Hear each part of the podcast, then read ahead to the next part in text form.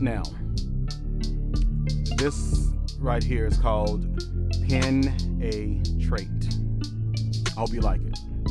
Now, I pin a trait so that I don't forget where I came from.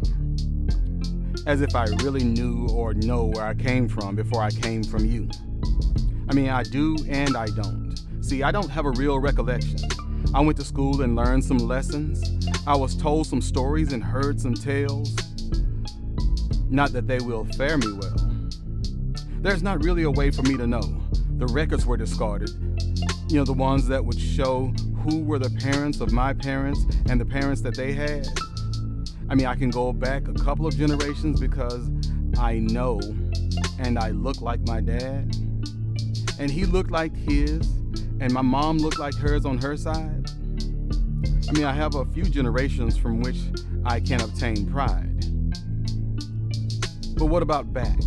You know, back further than that. You know, back so far when I was African and not black. I mean, not me per se, but my dad's dad's dad's dad. When a loincloth may have been the only clothing we had. When I was black as the night and my nose was fat. When my lips may have been big before I was called black. So I go to the bathroom and, and I mirror myself. I try to write down what African me is left. I try to pin a trait, to write down a feature, something to let me know that all of those teachers that taught me about where I descended from were giving me real clues and not worthless crumbs.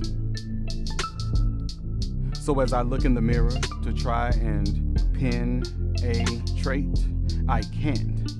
And the fact has yet to penetrate enough into my head to let me know that I am what I am.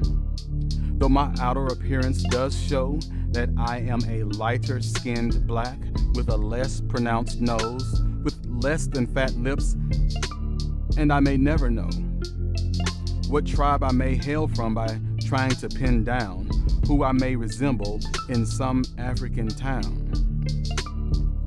So I finally let it penetrate that I can try and pin a trait, but in the end, I will probably never know.